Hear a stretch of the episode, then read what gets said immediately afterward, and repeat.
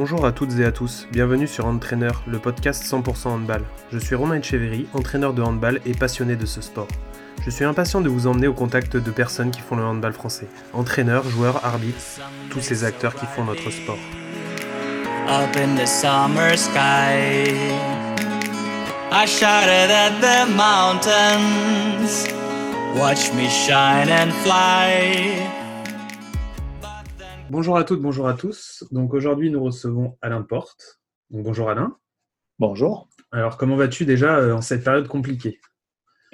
Ben, Moi, je vais bien physiquement. Euh, mentalement, je commence un petit peu à être usé par la situation, mais comme beaucoup de monde. Mais sinon, ma famille va bien. Euh, voilà, je, suis un confiné discipliné. C'est bien déjà. Qui, fait attention, voilà, et, et, qui a quand même hâte de passer à autre chose. Mais bon, ça, c'est voilà, c'est comme ça, les impondérables. Tout à fait. Alors, est-ce que, euh, même si je pense que tout le monde te connaît, tu pourrais te présenter en quelques mots? En quelques mots, oui. Euh, je suis, euh, je suis le fils d'un ancien joueur de handball, Maurice Porte, qui était un joueur international, qui m'a transmis son virus. Là, il n'y a pas eu de, respect des gestes barrières. Et j'ai ensuite fait comme lui, c'est-à-dire j'ai fait le même sport que lui, j'ai joué au handball. J'ai poussé le mimétisme jusqu'à faire le même métier que lui, prof d'éducation physique.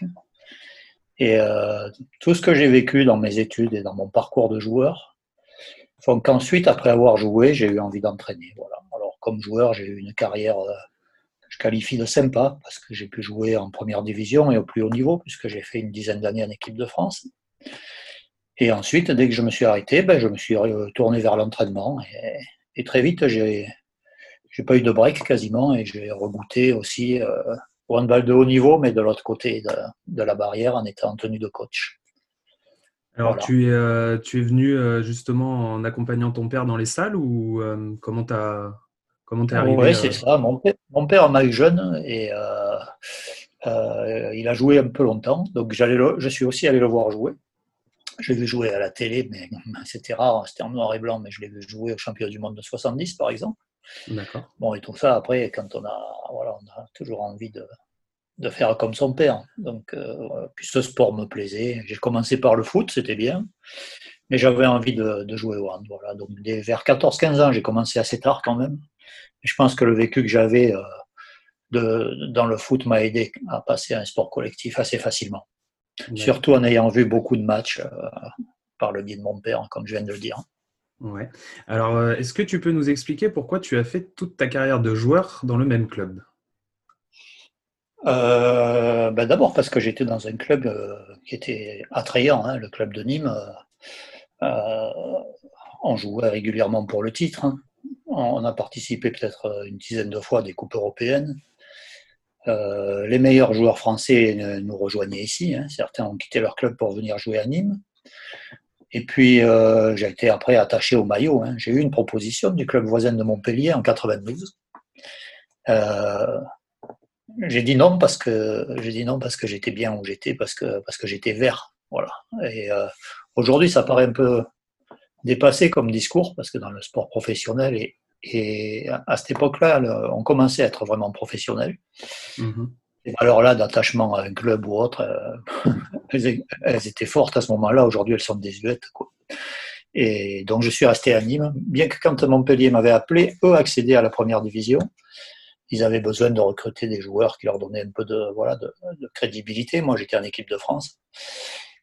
Et c'était des dirigeants que je connaissais, très attachants, très, très, très, très conviviaux. Hein. Jean-Paul Lacombe, qui qui est plus là aujourd'hui, Robert Moline, euh, qui lui euh, est toujours vivant, heureusement. Et puis, non, j'ai pas pu passer le cap. J'ai pas pu, même si l'offre était attrayante, plus que ce que j'avais chez moi. Mais voilà, euh, j'ai assumé ce choix jusqu'au bout. Et, de toute façon, il n'y a pas de regret à avoir. Hein. J'ai vécu quelques belles années encore après avec Nîmes. Et, c'était bien comme ça. Hmm. Je te remercie pour la transition. J'allais justement venir là. Alors, du coup, tu as enchaîné avec l'entraînement de Nîmes, les filles, si je ne dis pas de bêtises. Ah c'est ça. Alors, euh, c'est le club de l'USAM qui t'avait euh, mis une passerelle pour les entraîner ou? Non, pas du tout. Pas du tout. En fait, les filles de Nîmes étaient entraînées par Maurice Mandel, un grand monsieur du handball qui est décédé dans l'année là. Et euh, il arrivait à un âge un peu canonique pour entraîner et il a dit, il les a fait accéder à la première division et il a dit bon, il faut, trouver quelqu'un à ma place, j'ai plus, j'ai plus la force. Voilà. Et moi, j'avais annoncé que j'arrêtais ma carrière, mais mon vécu de, de, de joueur, parallèlement, j'avais fait, j'avais passé les diplômes, j'avais, je m'intéressais pas mal à l'entraînement. Euh, j'allais voir jouer les filles euh, de Nîmes de temps en temps. Et euh, donc, le club de Nîmes m'a proposé ça. J'ai dit, ben, pourquoi pas, allons-y, première division, c'est quand même une, une, belle proposition qu'on te fait, sportivement, c'est chouette. Je connaissais quelques joueuses qui étaient, qui, étaient des filles passionnées, qui donnaient envie de les entraîner. Quoi. Et voilà, j'y suis allé, j'y suis resté une, une bonne dizaine d'années. Et après, tu as bifurqué sur les garçons, toujours à Nîmes voilà, j'ai fait un petit break d'une année. Et euh, je suis allé entraîner l'USAM, le club où j'avais joué. Oui, ça, ça a duré trois ans. En trois ans, euh, où les deux premières années étaient très bien, surtout la première. On a fini cinquième, on a perdu peu de matchs, on a fait beaucoup de matchs nuls. J'avais une très belle équipe. Hein. J'avais Bruno Martini dans les buts, euh, Eikel Ganem, le demi-centre tunisien. Euh, des, très bons joueurs, hein, Benoît Chevalier, puis bon, voilà, Yann Balmossière qui est aujourd'hui adjoint de, de, Franck Maurice. Enfin, il y avait une très très belle équipe. J'ai pris tout de suite beaucoup de plaisir et après, euh, bah, j'ai fait deux ans de plus avant qu'on me propose une équipe nationale euh, d'envergure. Et, et, là, j'ai pensé à moi et je suis parti pour la Tunisie. Avec laquelle ça s'est plutôt bien passé, puisque tu as eu un, notamment un beau résultat aux Jeux Olympiques. C'était formidable. C'était ma plus belle mon plus beau vécu d'entraîneur de handball. Euh, j'ai gagné deux Coupes d'Afrique avec eux en 2010. Ça s'est fini par une finale Égypte-Tunisie au Caire devant 20 000 personnes. Et j'avais pas mesuré à quel point euh, une victoire en Coupe d'Afrique pouvait euh, impacter tout le peuple tunisien, une dizaine de millions de personnes. C'est un petit pays. Et la fierté que les gens avaient que la Tunisie ait battu l'Égypte, l'ennemi héréditaire, les pharaons, leur terre en plus. Alors là, ça a été, pour moi, ça a été euh, une découverte totale. J'ai été très populaire tout de suite. Et cette popularité, ben, elle m'a beaucoup aidé pour, pour les trois années que j'ai fait ensuite avec eux. En 2012, on a à nouveau gagné une Coupe d'Afrique. Et puis, on s'est qualifié donc pour les Jeux Olympiques de Londres, où là, ça s'est assez bien passé, puisqu'on est allé en quart de finale et, et, on a failli éliminer la Croatie. Oui. Et euh, justement, c'est un sport qui, qui, est très populaire là-bas en Tunisie, le handball? Ah, le handball, c'est l'égal du football, c'est-à-dire tout le monde me connaissait, quoi. Difficile de sortir dans la rue incognito. Voilà, c'était. Non, non, mais les gens sont très respectueux, très gentils. Et vous savez, euh, voilà. Bon, il vaut mieux que ça se passe bien au niveau des résultats, évidemment. Mais moi, je, n'ai que des bons souvenirs là-bas. Ou s'il y a des mauvais, je les ai oubliés parce qu'il y a toujours des gens qui se disaient, bon, peut-être qu'avec euh, un entraîneur tunisien, on aurait fait d'aussi bons résultats. Mais, mais globalement, j'ai été vraiment accueilli formidablement. Euh, le, meilleur témoignage que j'ai vécu de, tout ça, c'est quand je suis retourné là pour la Coupe d'Afrique, euh, la dernière Coupe d'Afrique. Quand j'y suis retourné avec l'Algérie, j'ai eu un accueil exceptionnel, exceptionnel de tout le monde, du public, des dirigeants euh, tunisiens, de tout le monde. Vraiment, ça prouve bien que ces quatre ans-là m'ont marqué à moi, mais ils ont marqué aussi les gens qui m'entouraient. Très bien. Alors, on va partir sur la partie un peu entraînement. Justement, euh, je pense que ton témoignage va être très intéressant. C'est euh, comment tu vois un peu l'entraînement? Alors toi qui as eu des clubs et des sélections, j'imagine qu'il y a des différences. Comment toi tu, imagines l'entraînement? Qu'est-ce qui pour toi sont des impondérables quand tu, quand fais une séance? Euh, Effectivement, moi j'ai eu la chance de, d'avoir plusieurs, euh, plusieurs possibilités, entraîner des clubs, entraîner des sélections. Et chaque fois, il faut s'adapter. Donc, il, y a pas... il faut, il faut s'adapter au groupe qu'on a, comme je suis allé à l'étranger, à la culture aussi du, pays où on est, des habitudes qu'ils ont. Dire euh, j'arrive avec ma méthode et je vais l'imposer, c'est pas possible. Ça, c'est faire fausse route. Par contre, on a des convictions et bon, il faut s'efforcer de les faire accepter progressivement. Des fois, on ne peut pas toutes les, faire les imposer. Euh, moi, ce que je veux dire, c'est qu'on est à la, un entraîneur, il est à la disposition des joueurs et des joueuses. Il est là pour les faire progresser, pour les faire bien jouer ensemble. Et tout son travail doit être axé sur ça. C'est-à-dire, euh, chaque fois qu'on va à l'entraînement, chaque fois que je vais à l'entraînement, je me dis aujourd'hui, il faut que j'apprenne quelque chose à mes joueurs ou que je les renforce dans un domaine. Alors, euh, les domaines de la performance, hein, on dit les paramètres sont physiques, techniques, tactiques et mentaux. Eh bien, chaque fois que je, vais dans une séance, je me dis aujourd'hui, il faut que je leur apprenne quelque chose, il faut que je les bonifie dans un secteur. Voilà. Et ça, c'est un vrai moteur pour un entraîneur. Ça, ça évite de, de s'endormir un petit peu et, après, après ben, chacun impose, enfin, essaie de mettre en place sa conception du handball, mais il faut toujours adapter sa conception aux joueurs qu'on a. Si, si, on veut faire euh, du jeu rapide avec des gros gabarits, ben, ça ne va pas marcher. à l'inverse, si on veut jouer lentement avec des gens qui ont envie de courir, ben, ça ne va pas marcher non plus. Donc euh, c'est l'adaptation permanente. Et euh, je crois que globalement, j'ai réussi à m'adapter, sauf peut-être une fois. Mais bon, là, c'était un peu différent. Mais euh, c'est une richesse, j'estime, d'avoir eu plusieurs expériences. Euh, j'ai même entraîné Besançon en deuxième division. Donc là, tout n'est pas facile. Hein. là, il faut vraiment euh, faut faire progresser les joueurs. Hein. Là, on est, on est dans une démarche où il suffit pas de gérer les potentiels. Il faut, il faut travailler sur les apprentissages, sur les renforcements, sur, sur un tas de choses, finir la formation de certains joueurs quand on a une sélection, on a le choix de choisir des joueurs. C'est des problèmes complètement différents. Donc, euh, euh, avoir sa conception, oui. Donc, ça veut dire qu'il faut être, quand on est entraîneur, il faut être curieux. Il faut regarder tout ce qui se fait ailleurs. Et puis après, il faut euh, maintenir sa motivation en se disant qu'on est à disposition des, athlètes et qu'il faut qu'ils progressent. Et quand on rentre dans cette dynamique-là, on est toujours en éveil. Est-ce que euh, c'est un choix de ta part d'avoir pris des sélections toujours francophones ou euh, tu n'as pas eu l'occasion d'aller euh, sur des sélections peut-être où tu aurais dû parler anglais? Bon, Alors, j'ai dû parler anglais quand je suis allé au Qatar l'année dernière. l'année dernière, je suis allé entraîner Douai, au club de Douai. Mais c'était, c'était même un club où il y avait beaucoup de jeunes qui étaient partis de Tunisie à 14-15 ans qui donc, euh, eux, parlaient déjà un petit peu français. Mais là, effectivement, le plus souvent, j'étais obligé de parler en anglais. Avec mon anglais scolaire, je m'étais dit que je m'en sortirais pas. Et en fait, on s'en sort. Voilà, il faut se lancer, on fait des efforts, on se fait comprendre. Et puis dans le handball, il y a des, il y a des mots, il y a des discours qui font que voilà, on parle tous le même langage et c'est pas si compliqué que ça. Donc euh, oui, là, on se met en danger hein, quand on n'est pas dans sa langue. Hein. Quand j'entraîne la Tunisie, on peut parler français. Quand j'entraîne l'Algérie, je peux parler en français. Mais là-bas, euh, avec le club de Douai, j'avais des garçons qui ne parlaient pas un mot de français.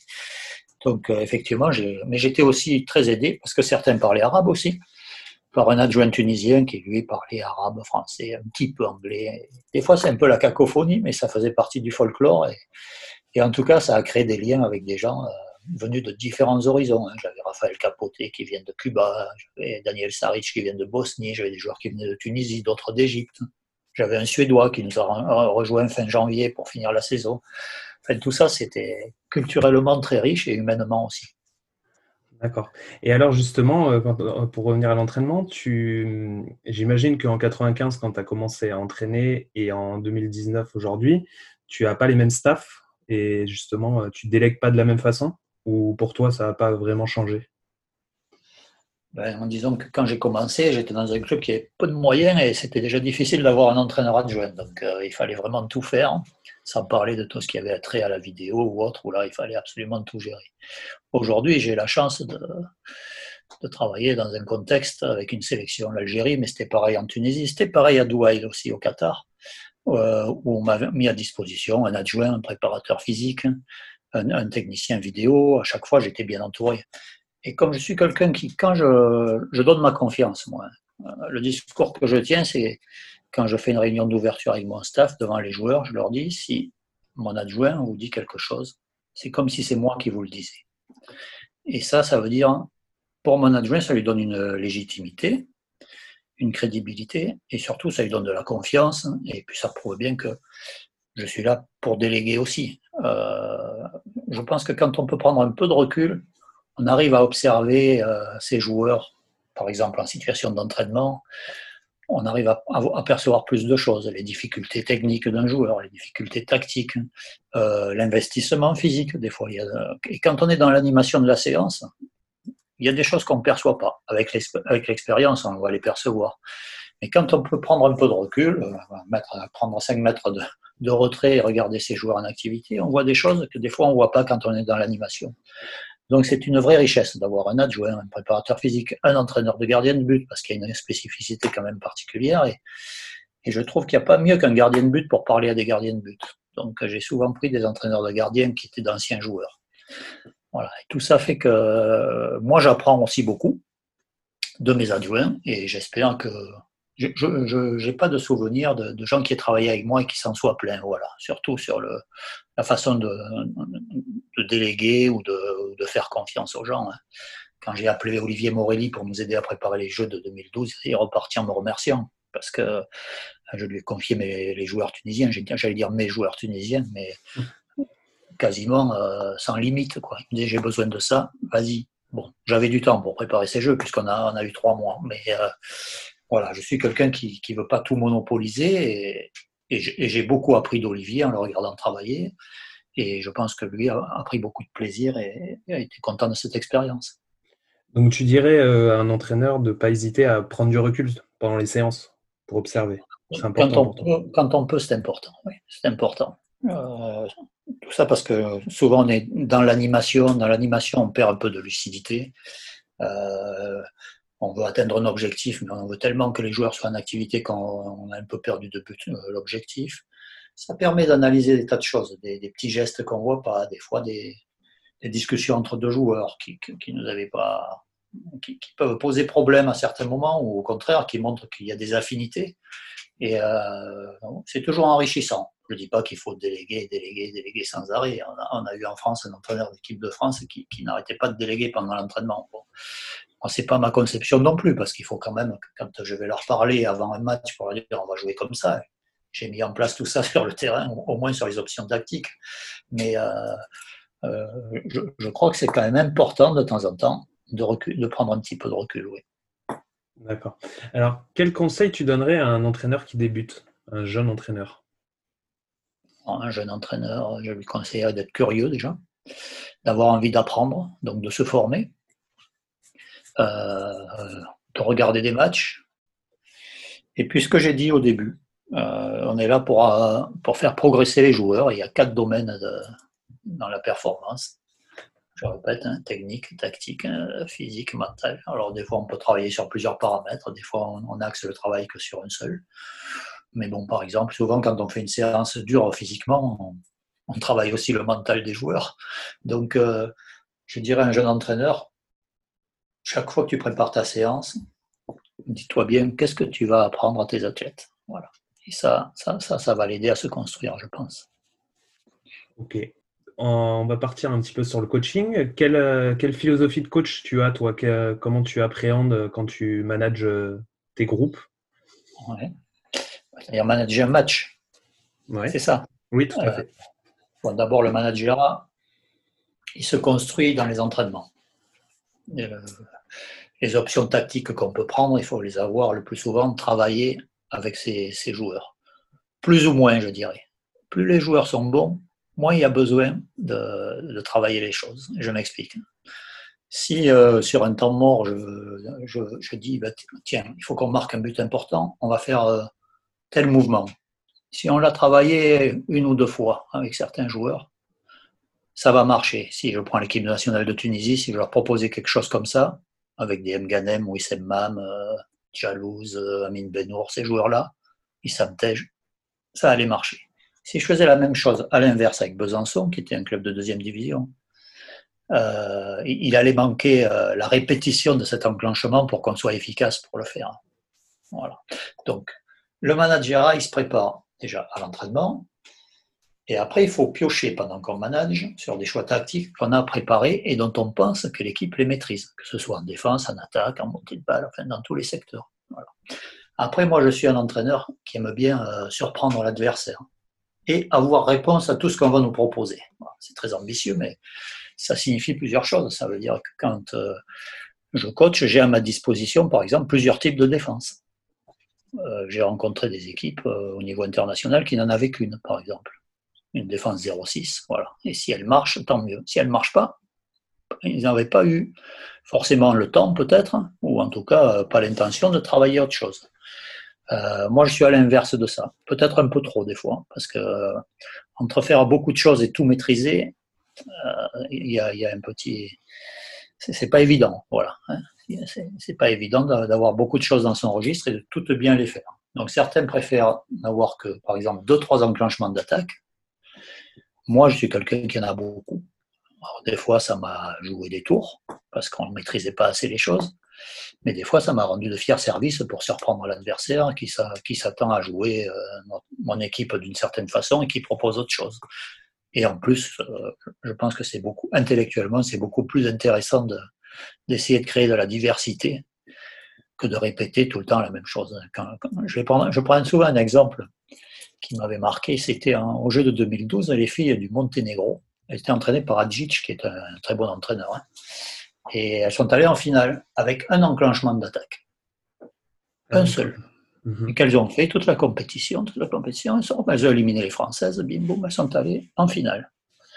Euh, bon, moi quand je les ai rencontrées avec les Françaises un an après, elles ont reproposé cet enclenchement, mais cette fois on avait quand même travaillé pour euh, les contrer un minimum. Bon, là on a gagné le match. Et Adzic, il n'a pas changé de stratégie, il a continué sur ces choses-là. Donc voilà, moi j'aime bien, euh, alors que j'ai beaucoup de respect pour, euh, pour cette équipe-là, qui a de très belles joueuses et un entraîneur qui est très bon, qui, qui, qui a tiré le maximum du potentiel de son équipe. Mais des fois, ça m'a interpellé, je me disais, pourquoi tu fais pas comme lui, un ou deux bons enclenchements que tes joueurs maîtrisent à 200%, plutôt que d'en avoir une, une douzaine, et de temps en temps, il y a des, des pertes de balles un peu stupides parce que la course n'est pas la bonne, la passe n'est pas, est pas ajustée, enfin voilà, ce genre de choses. Donc, mais je continue, j'arrive à un âge où je n'ai pas changé d'avis, et puis je me régale comme ça, quoi, à avoir plusieurs Et euh, au niveau de l'adaptabilité, justement, de leur donner autant d'outils est peut-être beaucoup plus intéressant pour eux parce qu'ils ont, euh, ils ont beaucoup plus de choses à leur disposition. Quoi. Oui, c'est ça. Ils, peuvent avoir la sensation d'avoir euh, plusieurs possibilités pour répondre à des problèmes. C'est assez rassurant, ça doit donner de la confiance. Mais ça se construit quand même dans la durée. Hein. Quand je vois que, par exemple, je reprends l'exemple des Tunisiens, on a fait un très bon mondial 2013 en Espagne, où on a failli battre la France au match d'ouverture et on a battu l'Allemagne le lendemain. Et là, cette équipe, ça faisait quatre ans qu'elle était avec moi. J'avais pris, euh, dans cette équipe, il y avait beaucoup de, de joueurs de la génération 90-91 avec lesquels j'avais fait un championnat du monde junior. Donc, je les avais eu trois mois dans une saison juste avec moi. Donc là, vraiment, eux me connaissaient très bien, moi, je les connaissais.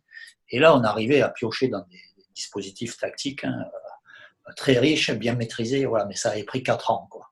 Hein, il faut quand même du temps.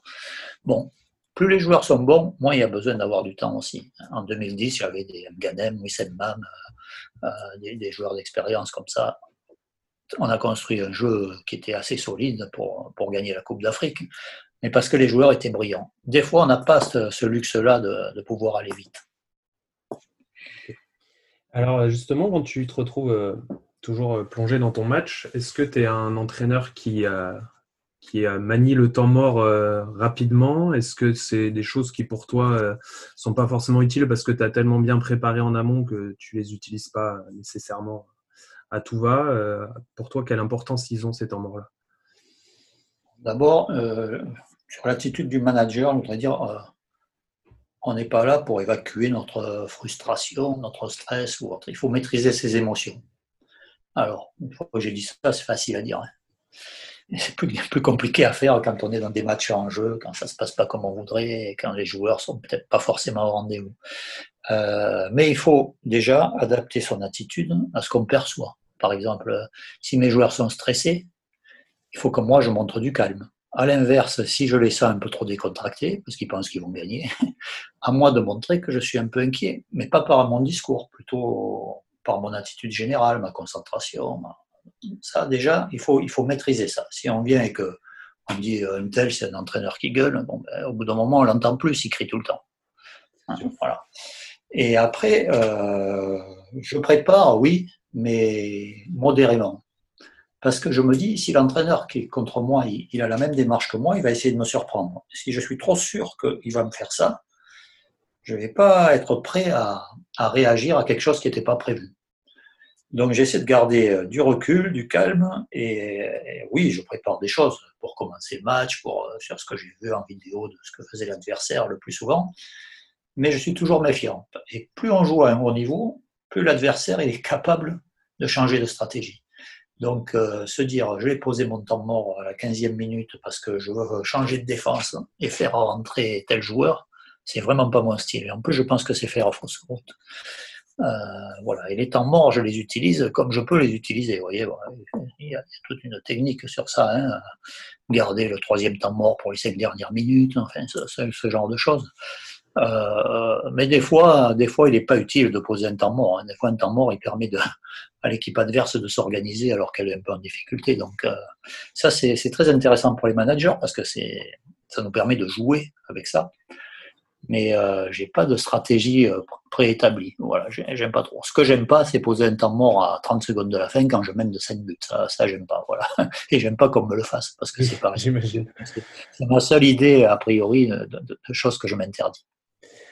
Alors, est-ce que tu dirais que tu es le même coach qu'à tes débuts? Qu'est-ce qui a changé selon toi euh, sur ta façon euh, d'appréhender les choses? Je ne suis probablement pas le même, dans le sens où euh, le jeu a évolué déjà.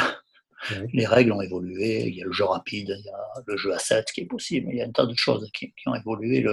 L'effort d'un joueur de handball aujourd'hui n'est pas le même qu'en 95 ou 96. Donc il a fallu que je m'adapte. je ne suis pas le même, je pense, parce que parce que j'ai construit euh, un projet de jeu. Certainement qu'aujourd'hui, l'équipe que j'entraîne ne joue pas du tout de la même façon que je faisais jouer les Nîmoises, même s'il y a quelques enclenchements qui doivent revenir. Euh, et après, après quand, euh, en prenant de l'âge aussi, j'étais peut-être plus joueur, plus, plus près des joueurs quand, quand j'ai commencé. Mais aujourd'hui, je garde un petit peu de distance avec eux. Hein. Je, je les laisse plus souvent tranquilles que ce que je le faisais au début. Après, sur le sur l'entraînement, à proprement parler, euh, non, je pense pas avoir beaucoup changé. J'ai le luxe euh, surtout d'avoir de bonnes équipes à entraîner. Ça, c'est une vraie chance. Quoi. Hein. Je, suis un privilégié pour ça. Certainement que je me le suis construit aussi, mais, mais euh, en tout cas, je, je reconnais que c'était c'est plus facile d'entraîner aujourd'hui l'Algérie que, que, d'entraîner les filles de Nîmes quand je les ai prises et, qu'elles accédaient à la première division. Voilà, c'était pas du tout le, même travail. Il fallait que je leur apprenne beaucoup de choses, il fallait débroussailler beaucoup de choses, je leur euh, inculque la notion du travail physique. Donc là, euh, forcément, j'entraîne pas, pas de la même façon, mais ça, ça, dépend pas forcément de mon expérience dans le métier, ça dépend aussi du groupe auquel, euh, auquel j'ai affaire. Bien sûr. Alors, euh, est-ce que tu pourrais nous parler un petit peu de la planification que toi tu peux faire euh, sur une saison? Alors, euh, peut-être mettre en parallèle une sélection et une équipe comme tu as pu avoir pour voir qu'on puisse voir un petit peu les différences. Planifier, ça c'est un vaste débat. Hein. planifier quand j'entraîne, quand j'entraîne, allez, je vais prendre deux exemples de deux clubs. Euh, Besançon, qui veut se maintenir en, Pro League et qui a une petite équipe. Bon, ben, je planifie pour euh, essayer de gratter des matchs, euh, des points au maximum. Donc je me dis, il ne va pas y avoir de période vraiment où il faut qu'on soit très en forme. Il faut que sur la durée de la saison, on ait un fond physique qui nous permette, à chaque fois qu'il y a une possibilité d'accrocher une équipe, de le faire. donc là, là, je fais une programmation une bonne préparation de début de saison, euh, un peu intense. Après, après, on joue les matchs aller, on remet une couche de, travail physique euh, au mois de janvier et hop, c'est reparti pour finir la saison. Bon, ça, c'est le truc classique. Quand je vais entraîner Douai, le club qatari, je sais que euh, du 15 mars au 1er avril, il va y avoir la Coupe d'Asie des clubs champions. Et moi, j'arrive le 1er janvier. Donc, je me dis, je vais utiliser ce mois de mars où je n'ai pas les internationaux. Ils étaient assez nombreux quand même. Euh, le mois de janvier, où je n'ai pas les internationaux. Mais j'ai les autres. Je vais commencer à mettre en place mon projet de jeu, bien les préparer eux physiquement, parce que les autres vont arriver euh, d'un championnat du monde, donc euh, ils auront leur charge de travail. Et il faut qu'après, très vite, on utilise le mois de février pour jouer ensemble. Voilà. Donc tant pis si au niveau du mois de février, dans le championnat, on est un peu moins performant. Ce que je voulais, c'est qu'on arrive au 15 mars avec un projet de jeu tactique bien au point. Voilà. Et effectivement, euh, on a pu gagner la Coupe d'Asie des clubs champions comme ça, avec une équipe bien rodée. Mais là encore, il faut s'adapter. C'est-à-dire que j'avais le droit, et, et, les autres clubs aussi, de recruter pour cette compétition qui était importantissime pour tout le monde, deux joueurs hors de mon club, deux, deux joueurs extérieurs. Et moi, dit, euh, je vais les récupérer trois jours avant de partir. Il me faut des joueurs qui connaissent mon projet de jeu, euh, mes choix tactiques. Donc, j'ai pris deux joueurs tunisiens que je connaissais bien. Sobi Sayed, un demi-centre, un meneur de jeu excellent, qui a 35 ans, donc avec qui j'avais fait pas mal de campagnes en Tunisie et qui savait comment je, voyais les choses en attaque, un très bon meneur de jeu. Et j'ai pris Raled Youssef, qui est un très bon défenseur central. Voilà. Donc, euh, j'ai aussi planifié le recrutement, en l'occurrence c'est-à-dire des gars qui étaient susceptibles de s'intégrer à ma façon de voir les choses. Voilà. Et, mais autant de, autant de, d'équipes comme me sont confiées, autant de planifications différentes. Euh, par exemple, pour l'Algérie, la coupe de la dernière Coupe d'Afrique, elle était vitale. Il fallait absolument se qualifier pour le mondial. Donc ben là, dès le mois d'août, tout le mois d'août, hein, j'ai pris les, joueurs locaux pour les préparer physiquement. Au moins, je maîtrisais euh, physiquement et puis tactiquement aussi, puisqu'ils avaient un nouvel entraîneur en l'occurrence. Et il fallait qu'on ne perde pas de temps. Donc là, je m'étais dit, il faut qu'on je les ai beaucoup en stage avant le mois de janvier, avant la Coupe d'Afrique, quitte à lâcher un petit peu après. je ne savais pas à l'époque qu'il y aurait un confinement aussi long. Le plus gros du travail sera fait jusqu'à la Coupe d'Afrique. Si après on a un TQO et, et, des choses comme ça à jouer, ben on fera avec ce qu'on a travaillé en amont, c'est-à-dire surtout au mois d'août, puis dans le, mois qui a préparé cette Coupe d'Afrique. Donc c'est une autre planification. Mais bon, là, je suis aussi tributaire du calendrier du championnat et, de choses comme ça. C'est ce que j'allais euh, te demander, effectivement. Est-ce que c'est pas trop dur justement de planifier avec une sélection comme on a peu les joueurs? Alors, moi, j'ai de la chance parce que j'ai travaillé en Tunisie et en Algérie. Et là, euh, la fédération, elle travaille main dans la main avec le sélectionneur national. C'est-à-dire que et les clubs sont dans la même dynamique. L'équipe nationale, elle est prioritaire. Donc, euh, oh oui, il m'est arrivé quand j'étais en Tunisie d'être invité au Brésil. Et eh ben, on a arrêté le championnat pendant 15 jours, on a décalé les dates pour pouvoir aller euh, nous confronter au Brésil, euh, faire des matchs amicaux là-bas. ça, c'est totalement inenvisageable chez nous. En Algérie, on a été invité en Pologne au mois de décembre. Eh bien, on a dit ben, on va arrêter le championnat juste début décembre. Les clubs n'ont rien dit. Pendant décembre, janvier, ils n'avaient pas leurs joueurs parce qu'on préparait la Coupe d'Afrique. Ça, c'est pas concevable chez nous. Et euh, moi, j'apprécie beaucoup ce genre de choses parce que je vois bien que là, par exemple, en ce moment, Alain, euh, je suis en lien avec eux, si on peut reprendre la saison en, septembre, euh, comment tu vois les choses? Si on peut reprendre qu'en octobre, à quel moment tu les veux? Et, là, je, je, dis ce que je souhaite et ils s'efforcent. Bon, je tiens compte aussi des, des exigences du, calendrier, des clubs qui ont besoin de jouer. J'ai besoin de clubs forts aussi pour avoir des joueurs performants. Mais euh, ça, ça me permet de planifier les choses, effectivement, en bonne intelligence, j'espère. Et en tout cas, avec surtout le soutien inconditionnel de mes dirigeants. Et ça, ça n'a pas de prix.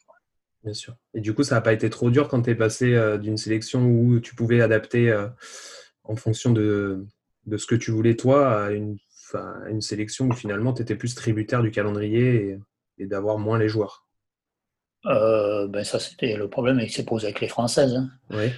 Avec l'équipe de France féminine, la première chose que j'ai demandé, comme j'arrivais, qu'il y avait un match hyper important de barrage pour se qualifier pour, un, pour un championnat du monde, euh, j'ai demandé, à, demandé à mes collègues d'avoir trois jours de stage.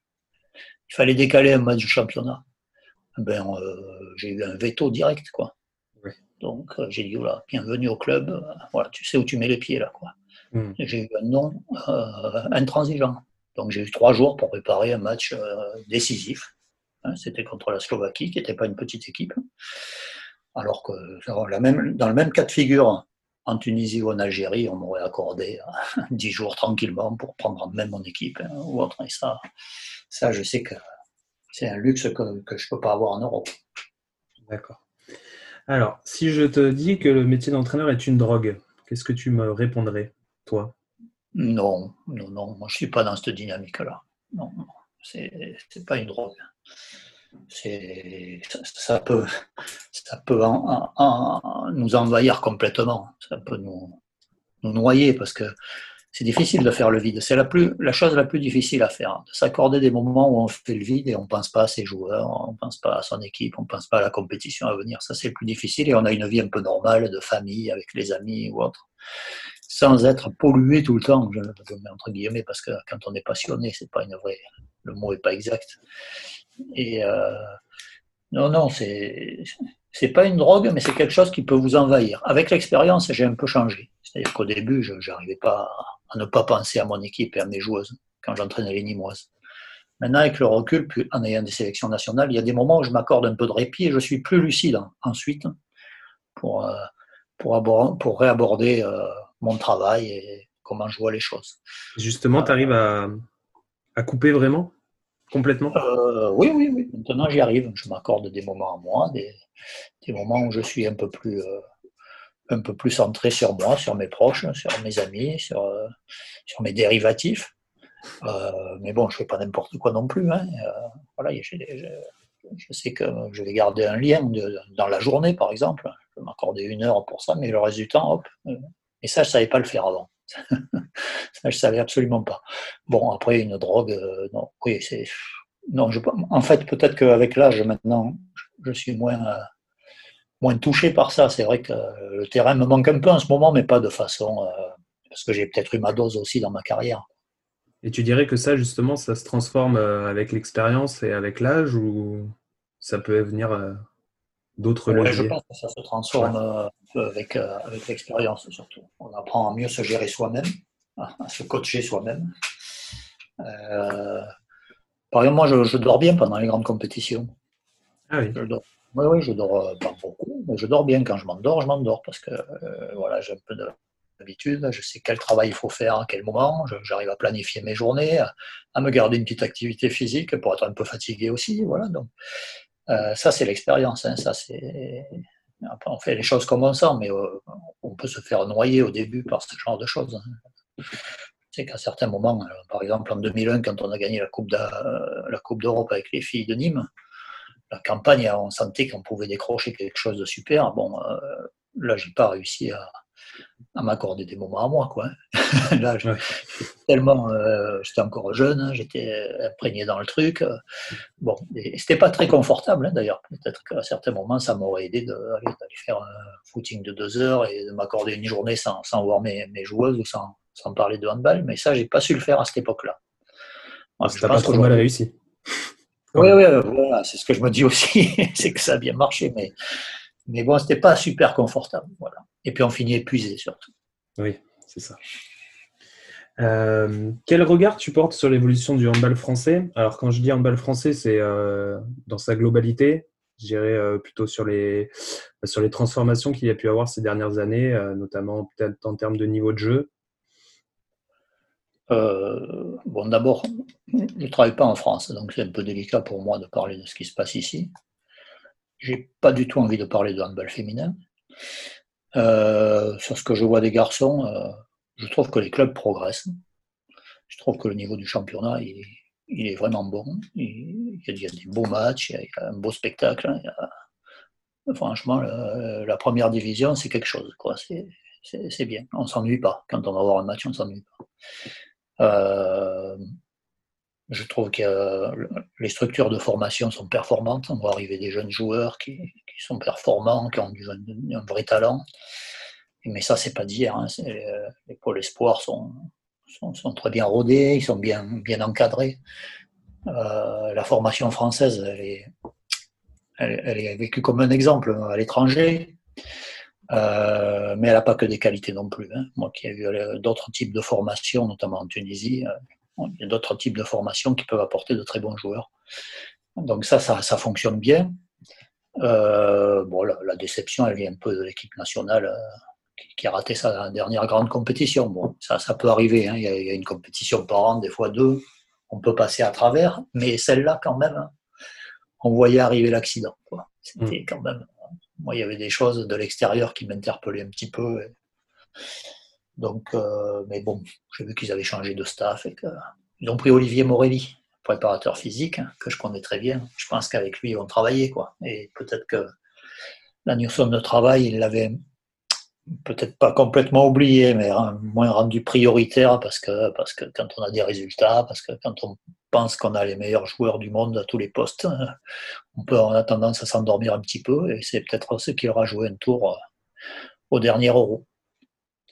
Et je rebondis là-dessus par rapport à toi.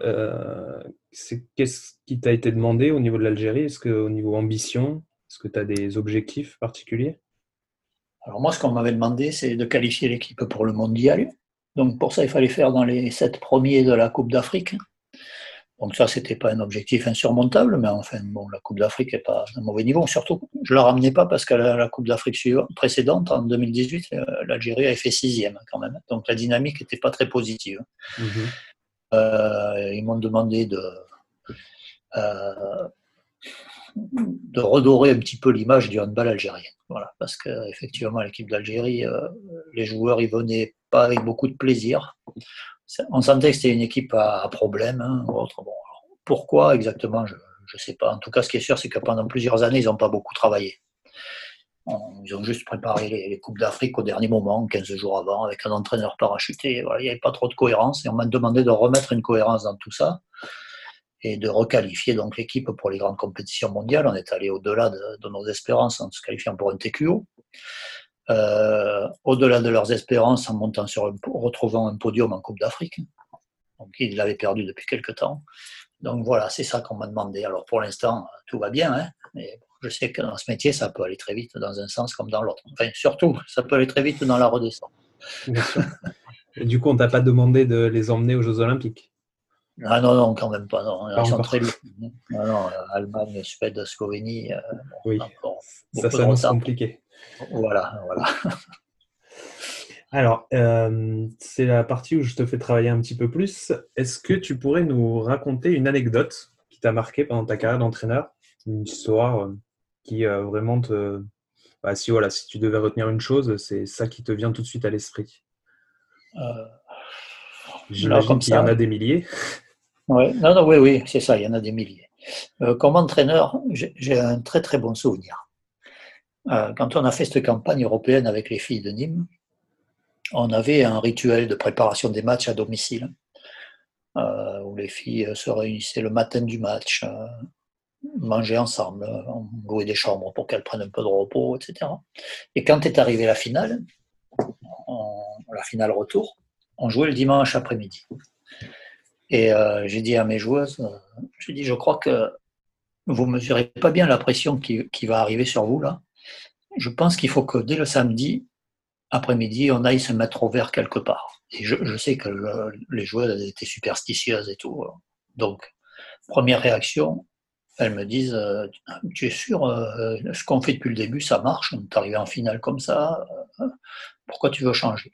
J'ai dit Écoutez, j'ai mes raisons, euh, je sentais qu'il y avait un engouement dans la ville énorme, que beaucoup de journalistes tournaient autour des filles, que ça pouvait perturber, que la pression pouvait monter et devenir négative.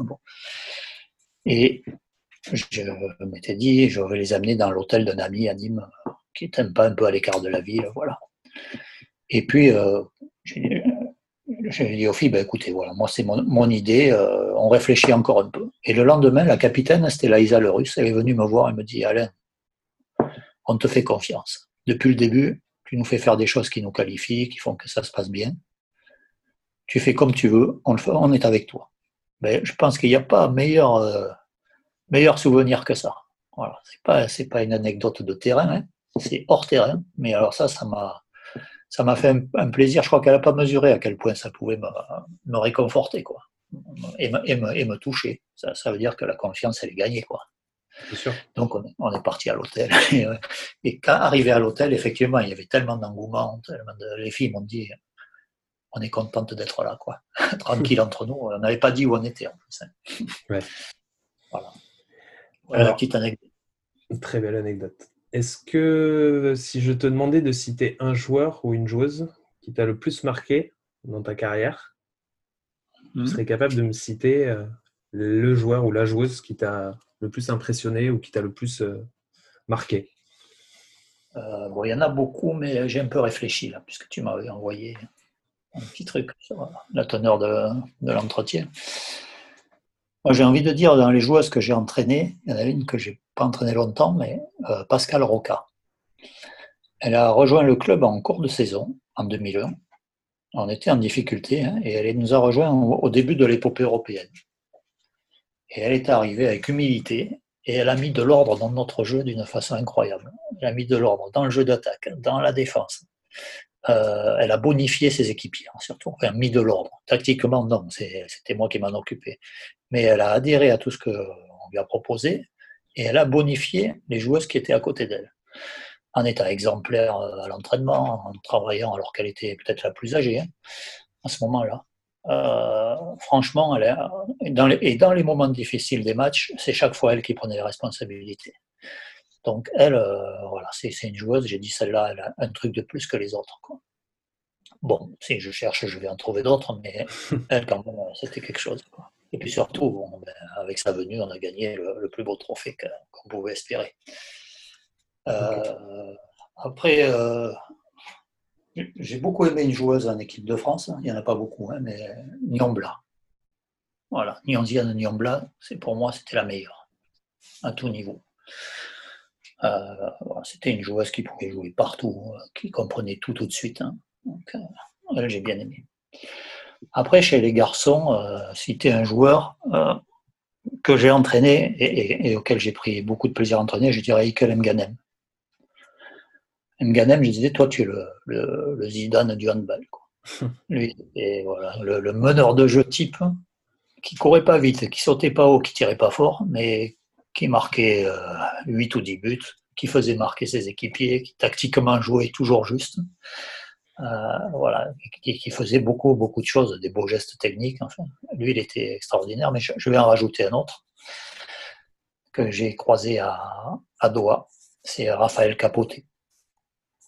Capote, c'est le, le Cubain qui joue en équipe euh, nationale du Qatar qui était euh, l'arrière gauche euh, en finale en 2015 contre la France. C'est un bel athlète qui fait quasiment 2 mètres, hein, très athlétique. Hein. C'est un garçon d'une gentillesse incroyable et d'une intelligence tactique rare. Voilà. Alors il était blessé quand j'étais là-bas. Hein. Enfin, il jouait, mais il jouait blessé. Mais en défense, il était d'une intelligence, puis alors un gentleman, quoi. Un gentleman quelqu'un de toujours positif, toujours, euh, toujours souriant, toujours, euh, même dans les moments difficiles dans les matchs, il, rassurait tout le monde par son calme, y compris son entraîneur. par exemple, en finale, de, pour, pour illustrer mon propos, en finale de la Coupe d'Asie, il prend deux, minutes, deux fois deux minutes au bout de 20 minutes de jeu. Voilà, je dis, bon, comment on va faire? Donc je lui dis, tu feras les attaques et pas les défenses. Elle me dit, pourquoi? Je prendrai plus de minutes. Bon, on arrive la mi-temps et je fais quand même une organisation. Lui attaque, mais ne défend pas. Il sort sur la première attaque, sur notre première défense, et après il reste. Je lui fais signe, Rafa, me dit t'inquiète pas. et effectivement, toute la deuxième mi-temps, il n'a pas fait une faute, mais alors il a défendu avec les jambes, tout. Il a été vraiment formidable. Ça, c'est la grande classe. oui, c'est clair. Alors, donc, euh, il y a une, petite euh, une petite transition dans, dans cette émission, c'est euh, la question de l'invité précédent. Donc, euh, l'invité précédent, c'était Anthony Santandreux, un entraîneur du côté de Marseille, qui entraîne euh, une pré-nationale garçon. Donc, je lui ai demandé un petit peu de, de, nous, de nous sortir une question pour toi. Donc, c'est la suivante. Il m'a demandé si toi qui avais managé des garçons et des filles, tu manageais de la même façon et si tu ne manageais pas de la même façon, quels étaient tes leviers euh, différentiels entre les deux? Alors, euh, manager et entraîner, y a, c'est le même sport, mais l'approche n'est pas la même. Euh, l'approche n'est pas la même dans le sens où, dans le monde professionnel surtout, hein, un joueur, il va, ça doit être un peu pareil un niveau inférieur. Un joueur, s'il s'entraîne, il vient s'entraîner. Si l'entraîneur lui laisse faire euh, sa séance sans rien lui dire, euh, il va courir, il va sauter, il va, tirer, marquer, pas marquer. Ça, peut arriver que pendant une semaine, je dise rien à un joueur. Voilà, je le laisse tranquille. Si on fait ça avec une joueuse, si on ne lui donne pas le moindre conseil, si on ne fait pas un retour, elle va penser que l'entraîneur il compte plus sur elle ou il la néglige ou il l'a oublié. Voilà.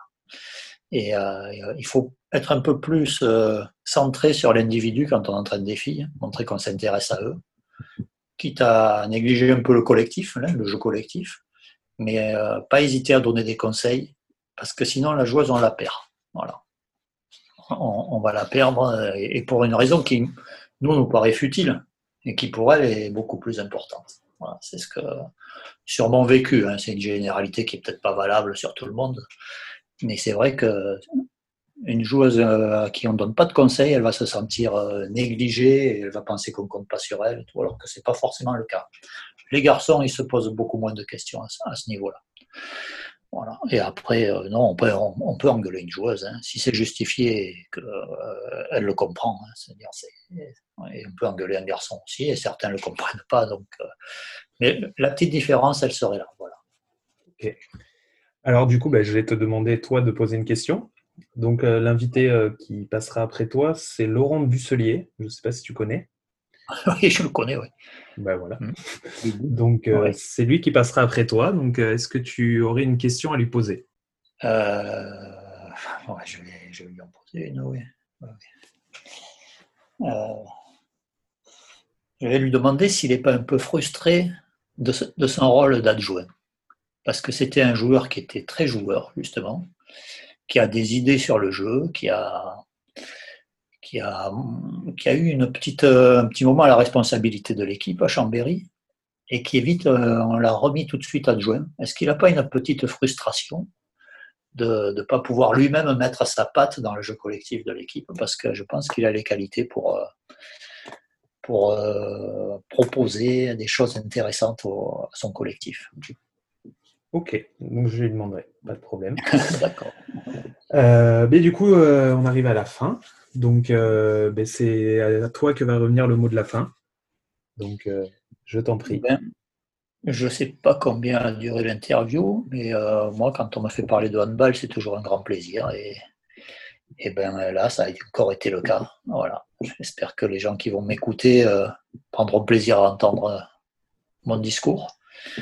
J'espère aussi que mon discours n'est pas trop classique.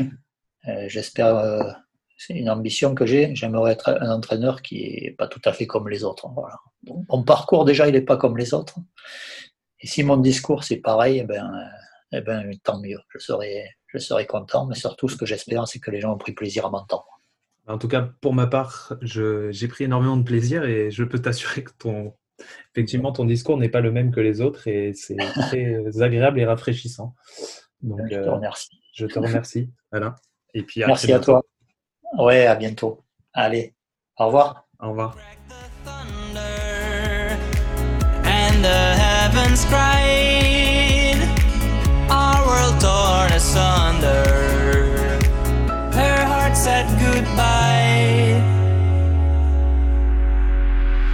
Now I'm standing in our ashes, feeling the sunshine once again. I move.